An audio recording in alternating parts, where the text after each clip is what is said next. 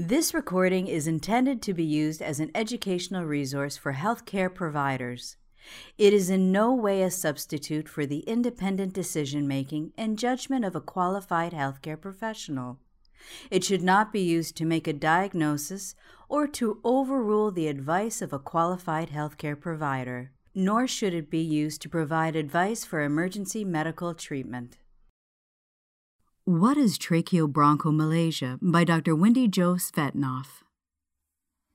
Hello, my name is Dr. Wendy Jo Svetanoff, and I work with the esophageal and airway treatment team at Boston Children's Hospital. This is the first in a series of videos describing tracheobronchomalacia and potential interventions. In utero, the trachea begins formation during the fourth week of life, forming multiple rings that connect the back of the throat down to the distal airways. The anterior rings are made of hyaline cartilage, while the posterior membrane consists of smooth muscle. The trachea can be separated into three areas, with T1 located in the cervical area and extending to the clavicles. T2 can be found in the upper thoracic area from the clavicles to the aortic arch, while T3 is located from the aortic arch to the carina. The normal trachea takes on the form of a C shape with a short, stiff posterior membrane that prevents collapse.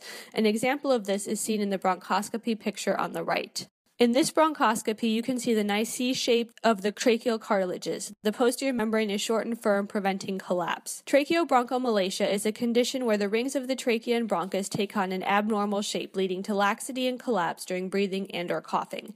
The estimated incidence is about 1 in 1500 to 2000 cases. However, the true incidence is unknown.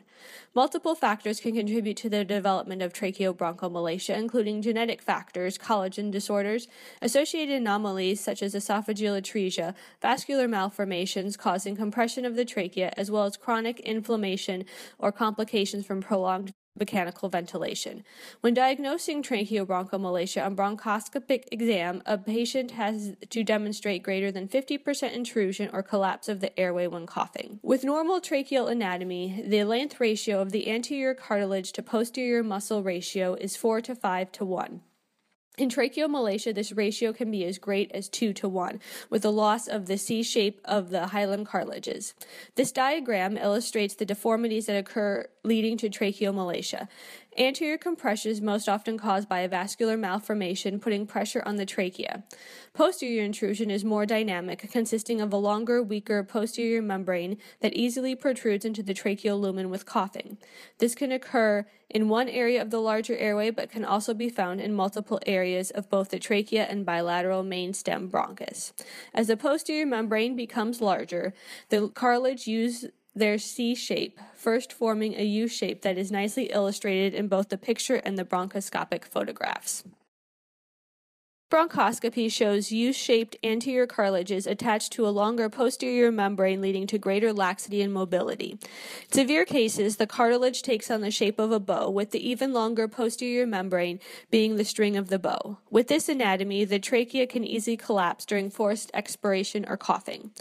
Both the pictures and the video show the decreased tracheal lumen that is seen in patients with bow-shaped cartilage. Patients with tracheomalacia can present with a wide range of signs and symptoms which can make the diagnosis challenging in some cases.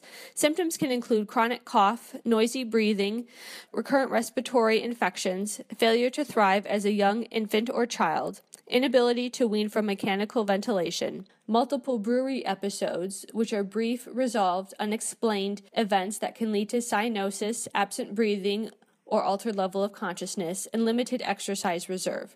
To best determine the therapeutic options for patients that are referred, we have followed the following algorithm.